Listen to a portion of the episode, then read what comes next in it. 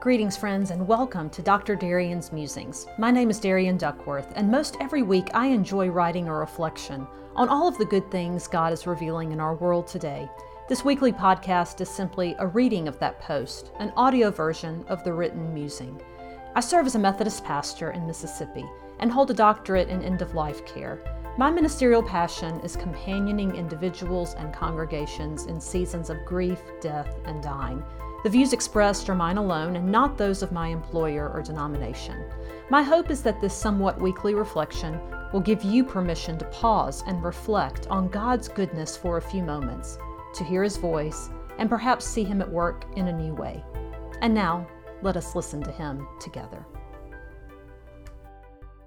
The Watery Chaos, The Waters Calm, September sixth, twenty twenty-two.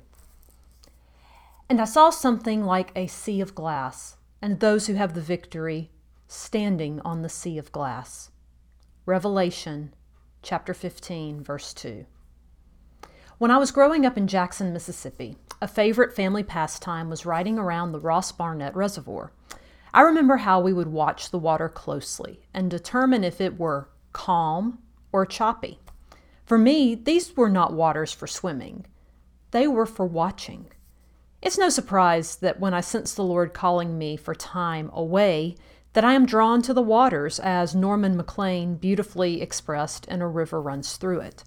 When I was able to set aside time away recently, I wanted to return to the reservoir. I stayed nearby, and each evening I went to a park area where I could walk and sit and watch the water. What made this visit different than those rides of my childhood was an awareness of what was within and underneath those waters.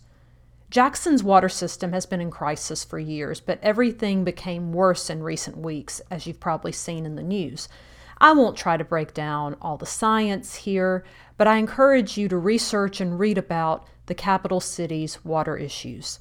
The reservoir is one source of water for Jackson residents, and recent flash flooding had all eyes on that reservoir to see what would happen in the days ahead. As I sat along those waters at sunset, the sun was striking the waves at perfect angles. All I could see was calm.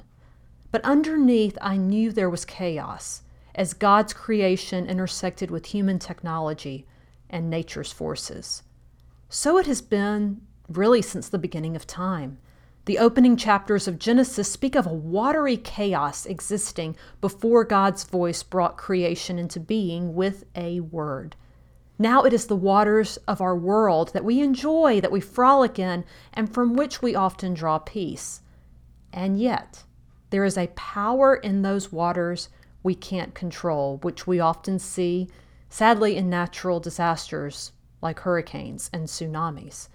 It's no surprise that the last book of the Bible brings us back to the waters, too. It is on the sea of glass where the Lamb stands in victory, triumphant over the world's chaos. For more on this incredible passage of Scripture and the whole book of Revelation, I highly recommend Darrell Johnson's book titled Discipleship on the Edge. The reservoir that I visited, like all bodies of water, calls us to remember that life is full of both watery chaos and the water's calm. Let us never take for granted the power of a God we can't always see on the surface. Let us also not neglect the peace He wants to offer us in the waves of life. Friend, is your soul drawn to the waters? Come and watch what cannot be controlled. Come and wait with the One who is in control. Do not neglect the chaos, but live in the calm. Thank you so much for listening to this week's episode. To read today's and other musings, learn about Christian yoga, and find resources on grief and hope, visit my website, Darian Duckworth dot com. A link is in the show notes. I look forward to visiting with you again next week. And until then, friends, all good things to each of you.